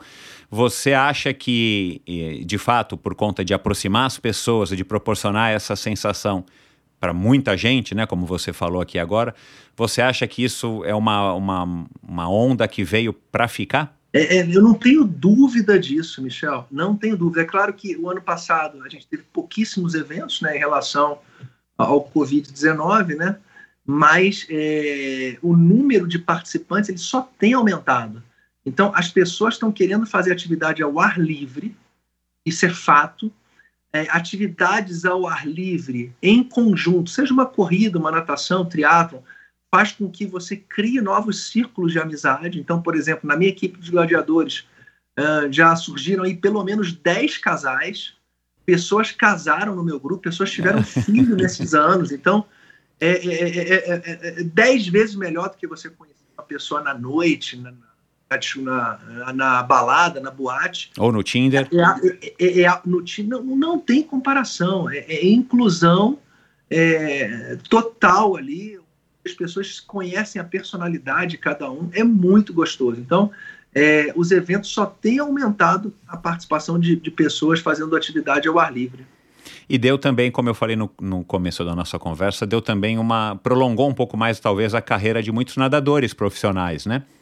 Prolongou, prolongou, porque é aquilo que eu te falei, é menos estressante, menos estressante, e, e você consegue, em um evento de duas horas, você reunir mil, mil e quinhentas, duas mil pessoas, e numa competição de natação em piscina você não conhece. Então, até para o promotor de eventos, é algo muito mais, mais rentável, é muito mais gostoso você realizar. Por exemplo, o Ironman em Florianópolis, porra, é fantástico. É, é claro que é um triatlo é um esporte muito caro, né? Você ter bicicleta, você ter tempo para treinar, ele talvez seja menos inclusivo do que a corrida e a natação. Uhum. Mas são eventos maravilhosos, assim, é, é fantástico. Né? Eu diria que todo, que todo atleta ele deveria conhecer esse tipo de evento que realmente é sensacional. Você nunca teve, eh, nunca passou pela tua cabeça, de repente, é, experimentar o triatlon? Já passou, mas eu corro muito mal, Michel. Ah. Eu pedalo bem, mas como eu tenho hiperextensão de joelho, né, o que facilita para a pernada de crawl, né, que você aumenta a amplitude da pernada, e, e é aquilo, eu, durante a minha vida toda, a minha melhor fase atlética eu nunca corri muito. Aqui é o Gran Hackett e o Michael Phelps estavam falando. Realmente, se você pegar um corredor e mandar ele bater perna de crawl, é terrível. Ele não consegue ter uma flexão plantar, né? Relaxada, ele não consegue posicionar o pezinho 45 graus ali para dentro. Então, é, ele, ele, vira uma tora, né? Ele, ele parece um deficiente físico nadando sem movimentos de perna e que a perna é um chumbo, né? Então, é, o esporte de alto rendimento, infelizmente, ele, ele te impossibilita a, a desenvolver outras modalidades que atrapalham. Uhum. Então, o grande desafio do triatlo é esse hoje, né? Eu admiro muito. Hoje, ainda mais, tá todo mundo nadando, pedalando e correndo muito, né? Mas é claro que se eu hoje fosse ingressar no triatlo, eu teria muita dificuldade na corrida e a minha natação ia piorar bastante. e, e, e, você deve ter acompanhado, acompanhado, você deve ter sabido, né, quando você ainda era mais jovem e estava nadando competitivamente, é, que o Djan Madruga teve né, essa carreira pós-natação, ele meio que misturou uma fase, depois ele acabou, por conta do, do prestígio dele na natação nos Estados Unidos, ele é. acabou ingressando no triatlo, ele teve um, um bom sucesso no triatlo, principalmente no começo da carreira dele, justamente porque a natação dele, sendo um nadador de 1.500 metros, era absurdamente melhor do que todos os outros, então ele conseguia se manter é, muitas vezes é, na frente até o final das provas. Você bateu o recorde do Dijan, que era um recorde que estava aí, agora perdi aqui as contas, mas era um recorde muito antigo, né? O dos 1.500 metros. Isso aí também foi uma coisa que, que em um certo momento da tua carreira você estava buscando? É, Isso foi em 95, em março de 95. O Dijan estava com recorde desde as Olimpíadas de 76 em Montreal, então durou 19 anos, né? Eu tinha 17 anos na época, foi o Pan-Americano de Mar del Plata, tinha 15 minutos e 33 e melhorei o meu tempo para 15 minutos e 19, né, em piscina olímpica, né? Bati o recorde dele, era 15 19 alto, eu fiz 15 19 baixo. Depois eu faria em 98, quando eu fui sexto do mundo, 15 17, melhoraria também um pouco mais e bati o recorde dos 400 metros dele também, se eu não me engano, no ano de 97 na Universidade da Itália. Depois bati de novo em 98 no Mundial da Austrália. É... Mas foram recordes assim que, quando eu estava com 15 a 33, eu não imaginava que eu ia bater nessa competição em 95, não. 14 segundos é uma melhora muito boa. Então, mas, mas bateu o recorde. E aí, o recorde dele não chegou a completar 20 anos, não. E o, Dijan, o Dijan fez algumas vezes o Ironman, né, do, do, do Havaí, saía Sim. na frente da água, né? E, e, e o Dijan conseguia pedalar e correr. Ele foi, ele foi um dos pioneiros aí do, do, nos anos início dos anos 80 aqui no Brasil 83 84 né? Exatamente. 85 então o Djan foi um cara bacana. Só que o triatlon ele após o ano 2000 quando ele se torna olímpico né há 20 anos atrás ele passa a ser um esporte mais específico né? Então as pessoas jovens atletas se tornam triatletas precocemente. Exato. aí é que nem o vôlei de praia o, o, vôlei de praia nasce em 96 nos Jogos Olímpicos de Atlanta com a, com a Jaqueline e a Sandra ganhando né mas hoje os, jogadores é, não tem mais aqueles caras de quadra que vão pro vôlei de praia, eles já nascem no vôlei de praia, né? Exato. né? E o triatlo, os meninos, os irmãos, por exemplo, ingleses, né? os Brownlees, é. é. Eles já nasceram triatletas, né? Então, é. hoje o esporte é, é completamente diferente. Não é, um, não é o, o, o Grand Racket que vai nadar o 3.800, ele vai, eles vão engolir ele, coitado. É, Luiz, para terminar, quem, quem, quem, quem que você pode citar na natação, assim, que é um ídolo, um nadador que você admira por tudo que ele construiu, que ele fez ou que ele está fazendo, né? Pode ser presente, passado. É, é aquilo que eu te falei, são, são por exemplo, de Madruga, é um cara, eu acho que carregou a mesma característica que eu tinha, que é muito disciplinado, né? Djan não era um cara que nadava muito bonito, mas era um super disciplinado. Tinha uma técnica, uma pernada constante no crawl, que é uma coisa muito rara, ele conseguia nadar os 1.500 batendo perna o tempo todo, como o Ian Thorpe nadou 200 e 400, é muito difícil você sustentar isso. Mas eu diria, eu, eu vou citar o Dijan, por ser uma pessoa assim que eu enxergo que a disciplina seja a principal característica dele, que para mim o indivíduo disciplinado eu tiro o chapéu, aquele camelô na rua que vai virar dono de de shopping center, né? Uhum. Então a gente tem que, como tem um deputado federal aqui do Rio, chamado Dorival, era camelô em Saquarema, na região dos Lagos, e, e, e se tornou dono de rede de supermercado, com 1.300. Eu sempre bato aqui na atleta. O Lorival não fala nada aqui, mas não precisa, ele dá 1.300 empregos. Pô. E virou deputado federal por. Virou deputado federal por capricho da vida. Com 70 anos de idade, resolveu cumprir um sonho dele. Mas vamos lá, o Ricardo Prado, para mim, fascinante. Uhum. 1,68m, muito técnico. Para mim, foi o atleta brasileiro que eu vi até hoje mais técnico que eu já vi. Assim, impressionante o Ricardo Prado. Pequenininho, lá de, porra, lá de Andradina, interior de São Paulo, porra, recordista mundial com 17 anos uma época que não tinha patrocínio, mas se formou nos Estados Unidos, graças a Deus, acho que esse foi o maior triunfo dele, assim, profissionalmente, que abriu portas para ele, se formou em economia, se não me engano, mas fabuloso, fabuloso, assim, impressionante, assim, é, é disciplinado, mas, mas técnico, cara, nadando, você olhava ele nadando, assim, eu lembro pequenininho, parecia que o cara era enorme nadando, o cara é um tampinha, assim, 1,68m, altura do Romário, porra, nadando borboleta, costa, peito, crawl, um outro atleta, assim, Gustavo Bosch, Fernando Scherer, é, César Cielo, campeão olímpico. César Cielo, fabuloso também. Mas aí eu, aí eu vou dar um charme à história, por exemplo, a história da natação. Nadador, assim, para mim, que tinha que virar um filme é o Edivaldo Valério, que foi o primeiro negro medalhista olímpico da natação em 2000, pai policial militar, baiano de Salvador, treinando com Sergião Silva, o nadador com sunga puída, em 98, Mundial. Em 2000 ele já estava com uma bermudinha legal, mas fecha o revezamento, pega em quinto, medalha de bronze, narração do Galvão Bueno ao vivo na Globo. É o bala, é o bala, é o bala. Timbalado embalada. Porra, nadava feio pra caramba, mas técnico embaixo da mas nadava feio, tinha embalada, todo torto. O técnico dele, porra, o Sérgio Silva, baiano, assim, que foi atleta também. É a medalha mais improvável, assim, que a gente. E o cara é negão, estreia na Olimpíada, primeiro negro a, a, a, nadar os Jogos Olímpicos pelo Brasil e não satisfeito ainda ganha medalha. Então, porra, pra mim, do caramba, o cara Hoje ele trabalha com esporte, o responsável pela piscina lá no bairro da Pituba. É uma piscina linda em Salvador e muito legal. Então eu diria que o Edivaldo para mim assim é a história mais bacana assim que se tivesse oportunidade no nosso país é aquilo que eu te falei, é, tivessem é, mais piscinas em colégios públicos ou as universidades são 63 que porra, brasileiro não gosta de competição, Michel. Professor de educação física de escola não gosta de competição, gosta de brincadeirinha. Uhum. É aquela coisa, porra, de.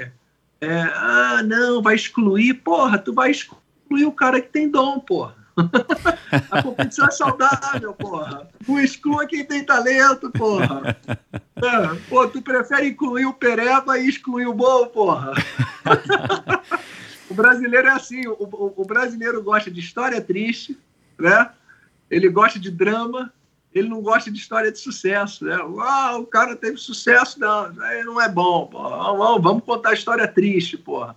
Então, é, eu diria que o Edivaldo Valério é, é, uma, é uma história do cara. Depois aí que acabar o podcast, tem aí 4 por 100, é freestyle, Sydney 2000, você vai ver o Edivaldo Valério. É muito legal. Com certeza, cara. Adorei, adorei essa é. história do Edivaldo. Eu não lembro. Eu, eu, agora você falando, eu lembrei dele, mas não tinha toda essa memória aí que você, que você é. relatou aqui. Muito não, legal. E, e, e, tem outro também, tem aí fugindo da natação, tem o 4% de Sidney também, só que no atletismo, né? Que é o Prata, com Claudinei Quirino, André Domingos, ah, sim, é. Vicente Lenilson e o, e o, ah, o quarto eu esqueci o nome, mas também é muito bacana, que é Prata, atrás só dos Estados Unidos, muito legal também. Muito. Os esportes individuais, Michel, por exemplo, você pega eventos individuais, natação, ele pode não ser um bom entretenimento para você assistir. Mas para quem pratica, cara, não se compara, bicho. É você e Deus ali, entendeu? É, é, é, é disputa mano a mano, não é jogo, não tem notinha. O surf é bacana, mas tem notinha, porra. A ginástica olímpica é bacana, mas tem notinha. Salta notinha, notinha. Aí, porra, futebol, porra, tá lá o passe, não sei o que, você o técnico que te convoca. Pô, natação você se convoca, pô. Você é. pode mandar o presidente da Confederação Brasileira para aquele lugar, mandar ele para porra, pra puta que, que foi e, e, você vai, entendeu? Então, não, não, não tem outro. Esportes individuais de tempo, cíclico, para mim não, não tem igual. E Qual outra nos outros esportes. Qual outra modalidade que você acha que você se você não tivesse sido um nadador, né? Quer dizer, você é um nadador ainda. É, qual outra modalidade que você, enfim, acha que poderia ter se dado bem? Cara, não, eu, eu, eu diria assim que eu, que eu admiro cinco modalidades esportivas, né? É, eu acho que é a base do desenvolvimento humano, que é nadar, que é correr, que é saltar, lutar e arremessar. Eu acho que essas atividades físicas do ser humano que fizeram com que a humanidade evoluísse. Então, eu admiro é, luta, por exemplo, eu acho extremamente agressivo o MMA, já fui em algumas lutas, mas eu acho os atletas fabulosos de MMA pela concentração, pela capacidade que tem que ter base aeróbica, anaeróbica, força, flexibilidade, é, resistência, é, reflexo. Mas eu, eu diria que, para mim, é, eu diria que nadar e correr é incomparável. Eu diria, inclusive, que o biatlon deveria ser muito mais valorizado que o próprio triatlon, porque não tem implemento, né? É nadar e correr. É, é. Nadar e correr. Então, e, e, se possível, fazer tudo isso de sunga e na corrida só botar o tênis para não machucar a sola do pé. Mas se fosse descalço, igual o, o Etíope fez nas Olimpíadas de Roma em 60, ficaria mais puro ainda, mais maneiro. Mas, para mim, nadar e correr é incomparável, seja a distância que for, de 50 livre ou 100 metros rasos no atletismo, a maratona de 42 e 10, para mim, nadar e correr não tem igual.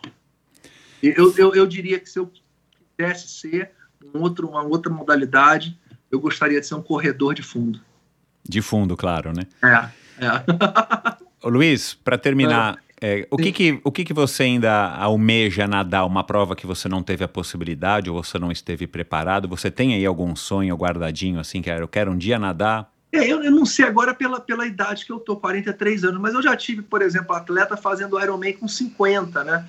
É, é, eu já nadei 35 quilômetros. Eu acho que eu gostaria de nadar uma, uma, uma travessia de, de 10 quilômetros ou uma travessia dos fortes com a minha filha, por exemplo.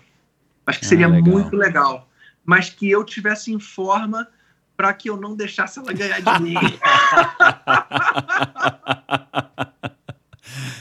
Você nada de vez em quando com ela em piscina ou mesmo no mar, assim, nada, no nada, treino lá no, nos gladiadores? Nada, nada. Quem tá melhor? Muito, Quem tá não. melhor? Não, ela não gosta muito não. Em piscina, de vez em quando vou no Fluminense, eu dou os tiros e ganho dela, né? É peito, por exemplo, eu não ganho não. É, talvez o medley eu tenha dificuldade agora, mas uns tirinhos de crawl ela não gosta, ela tem 15 anos, ela fica brava. Eu começo, a, eu começo a brincar com os outros atletas da equipe, né? E aí a geração de hoje não suporta muito essas brincadeirinhas, né?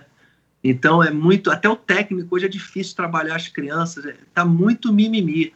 É. Então você, por exemplo, eu pego um garoto de 14 anos e eu falo assim: "Meu irmão, tu tá doente, cara? Tomou café hoje não? Pô, tá com anemia? Pô, moleque, para, para o treino". Porra, eu lembro que quando eu tinha 15 anos, 16 anos, porra, o técnico exigia, pô, chamava de mulherzinha, tacava prancha, tacava pé de pato. E a gente não parava, não, cara. Hoje, se você brincar, o cara para, porra. É verdade, é, mudou, é. Infeliz... E a Enfim, pro lado bom e pro lado ruim. Mudou, eu acho que mudou pro lado ruim, sabia? Porque é, o brasileiro, especialmente, ele tem que lembrar que a vida é competição. Hoje tem muitos colégios que falam, ah, o colégio é construtivista. Meu amigo, numa entrevista de emprego, tu às vezes só vai ter uma chance, é tudo ou nada tu não vai estar no teu tempo, não. A competição você tem que estar preparado para enfrentar. E isso você tem que ser, se condicionar desde cedo. Então, pô, eu estou vendo os esportes individuais, pô, que o cara não está sendo preparado para isso, ele possivelmente ele pode vir a sofrer no futuro, né?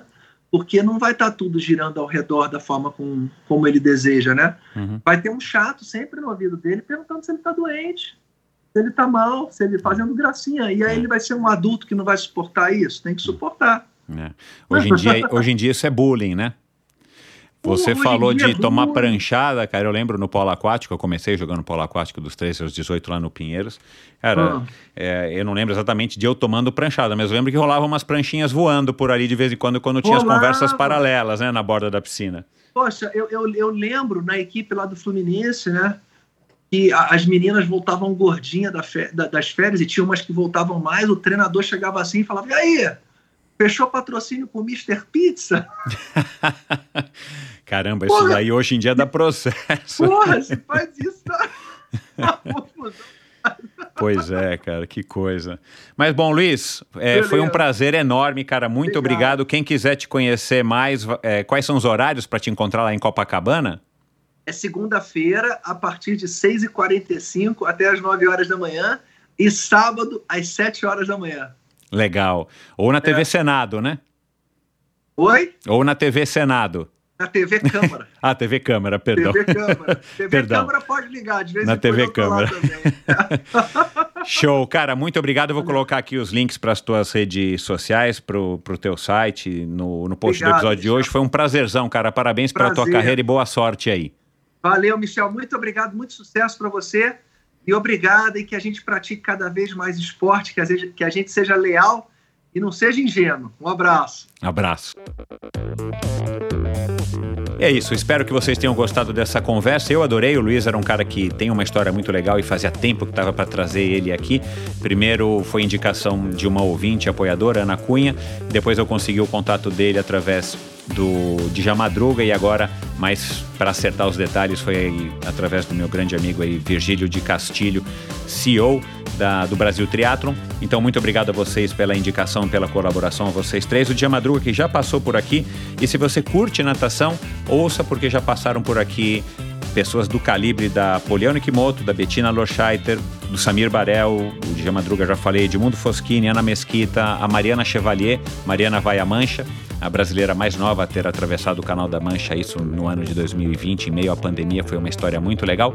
E aguardem, porque em breve mais histórias aí com nadadores, com pessoas da natação e que, e que tem histórias para contar, histórias maravilhosas para contar, inspiradoras da natação aí de resistência. Tem muita gente que me pede para gravar com Gustavo Borges, com César Celo. Quem sabe um dia, e eu acho que esse dia não está muito distante, mas por enquanto eu estou focando nos esportes de endurance para ter aí pelo menos uma coesão nesse trabalho que eu venho realizando já faz quase quatro anos. Então, essa é a, a, a minha pegada por enquanto. Quem sabe em breve eu, eu vou estar abrindo, abrindo perdão, ampliando os horizontes para outras modalidades e, por que não, claro, também a natação de piscina, a natação de provas curtas e rápidas e explosivas. Eu sei que essas pessoas também têm histórias muito interessantes para contar. Dê um alô para o Luiz, com certeza ele vai é, ficar contente. Ele deve demorar para responder, porque afinal de contas o cara né, vive num, num furacão aí, de um turbilhão e nessa ponte aérea aí Brasília-Rio de Janeiro. Mas deem um alô para ele, respostem se vocês acharam que essa, esse episódio tem histórias interessantes e inspiradoras para que os seus amigos, seus, seus, as pessoas que te seguem nas redes sociais possam também é, ser é, impactadas por esse episódio. Dê um alô para mim no endorfinabr.com para, perdão, no Endorfina BR, né? No meu Instagram, mande um direct, faça um comentário que eu respondo a todos. Muitas vezes eu respondo na hora e às vezes eu demoro um pouquinho, mas vai lá. Eu não estou tão ocupado assim nesse turbilhão como o Luiz, mas eu respondo. Então pode mandar, eu adoro, aliás, né, interage com todo mundo que me manda mensagem. Para mim é um prazer ter esse contato com você aí do outro lado que está ouvindo e eventualmente curtindo. Se você não está curtindo, escreve, né? Eu estou sempre aberto aí às críticas e sugestões. E fica aqui mais uma vez o lembrete, se você não assina ainda a newsletter semanal que eu envio toda sexta-feira, é, com uma dose extra de inspiração para o teu final de semana, assine lá no meu site, entra lá no endorfinabr.com, agora sim, meu site, endorfinabr.com, arraste um pouquinho ali para baixo do, a, tua te, a, a tela do, a tela inicial do Endorfina, a página, né, a home, e você vai ver lá, assine newsletter, coloca lá teu nome, teu e-mail, atenção para colocar o e-mail correto e a partir já da próxima sexta-feira você vai estar recebendo essa newsletter, a sua dose extra de inspiração para o final de semana. Muito obrigado pela audiência, adorei ter você aqui até agora e vamos lá é, para mais um episódio interessante na semana que vem. Sintonize, assine o Endorfina Podcast, siga o Endorfina Podcast na plataforma que você escolheu para ouvir os podcasts e automaticamente no próximo episódio você já vai estar tá, aí com ele no teu smartphone ou no teu computador, enfim, no teu tablet e aí você vai curtir mais uma história inspiradora. Muito obrigado, até a semana que vem. Tchau. Esse episódio foi um oferecimento da Bovem Energia. A Bovem é uma comercializadora, uma gestora e uma geradora de energia. Assim como para os meus convidados, para a Bovem, energia é um assunto muito sério. Uma empresa sólida e confiável, com profissionais experientes e treinados para lhe oferecer agilidade no atendimento, robustez e competência na condução dos negócios. Saiba mais em bovem.com.br. De energia, a Bovem entende. Esse episódio também foi um oferecimento da Titanium, Titanium Vida, Saúde e Previdência. Com seus quase 20 anos de história, comprometimento total com seus clientes e uma alta credibilidade, ela oferece as melhores soluções em proteção e segurança que você encontra no mercado para você e seus familiares com planos de seguro de vida, saúde e viagem. Conheça mais sobre a Titanium através do perfil deles no Instagram, titanium.consultoria. Colocar a Titânio em seu futuro é uma escolha sensata. Aproveite os melhores momentos da vida com quem você ama, livre de preocupações com o amanhã. Não conte com a sorte, conte com a Titanium. Arroba titanium.consultoria é o perfil deles no Instagram. E também quero agradecer a Seven Sherpas. Seven Sherpas tem como lema explorar o mundo praticando esportes. Seven Sherpas é uma empresa com sede na Califórnia, criada e conduzida por brasileiros, o Christian Kitter, e especializada em experiências esportivas nos destinos mais top do mundo, com roteiros exclusivos desenhados por experts em viagens e esportes. Além do calendário de viagens programadas, a Seven Sherpas tem como grande diferencial day rides em mais de 30 cidades pelo mundo e viagens customizadas para você, sua família ou grupo de amigos. Para saber mais, visite sevensherpas.com e siga Seven Sherpas no Instagram. O Endorfina apoia a iniciativa do Mosqueteiros do Esporte, um site de patrocínio coletivos de atletas. Incentive um jovem atleta profissional e receba descontos em diversas lojas e prestadores de serviço. Seja você também a diferença na carreira de um jovem talento. Siga Mosqueteiros do Esporte no Instagram, Mosqueteiros do Esporte no Facebook E mosqueteirosdesporte.com.br é o local onde você vai conhecer todos os detalhes do projeto e vai ver aí qual é o plantel de atletas que está lá aguardando o seu apoio. Esse e todos os episódios do Endorfina Podcast são editados pela produtora Pulsante. Obrigado por ouvir esse episódio do Endorfina. Acesse o endorfinabr.com, vá no post do episódio de hoje para conhecer um pouco mais sobre o meu convidado e alguns assuntos abordados em nossa conversa. Lá você ainda encontra todos os episódios do Endorfina. Siga o Endorfina BR no Instagram e confira imagens inéditas e inusitadas dos meus convidados. Participe enviando comentários e sugestões. Se você curtiu, colabore assinando Endorfina no seu agregador de podcasts preferido e compartilhando com seus amigos.